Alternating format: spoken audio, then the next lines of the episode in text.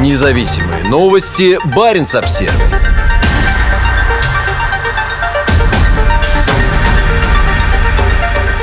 Невакцинированным не рады.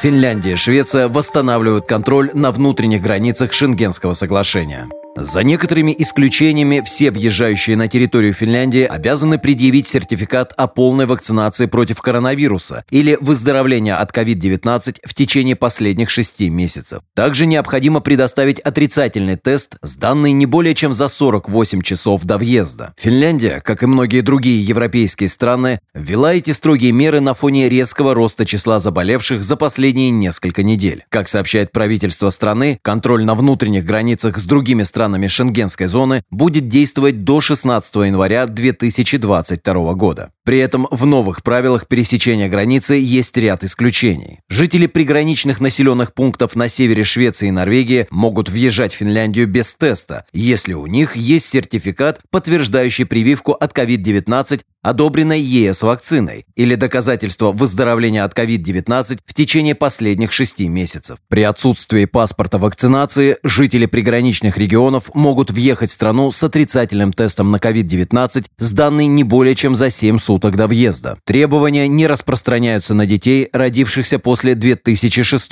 года. Граждане Финляндии могут въезжать в страну без теста. Как и Финляндия, Швеция также с 28 декабря ввела новые правила въезда. В целом, въезд в Швецию из любых стран запрещен до 31 января. При этом, как сообщает шведская полиция, отвечающая за приграничный контроль, проживающие в странах ЕС и ЕАЗ могут въезжать в страну с отрицательным тестом на COVID-19, с данным не более чем за двое суток. Тест не требуется для детей до 12 лет и жителей приграничных районов Финляндии, Норвегии и Дании. По Швеции сейчас идет третья крупная волна пандемии. 28 декабря в стране было зарегистрировано 2 21 247 новых случаев. Всего за все время пандемии в стране зарегистрировано 1,29 миллиона заболевших и 15 286 смертей от коронавируса. В целом, в мире общее официальное число случаев заболевания уже превысило 283 миллиона. Умерло почти 5,5 миллионов человек.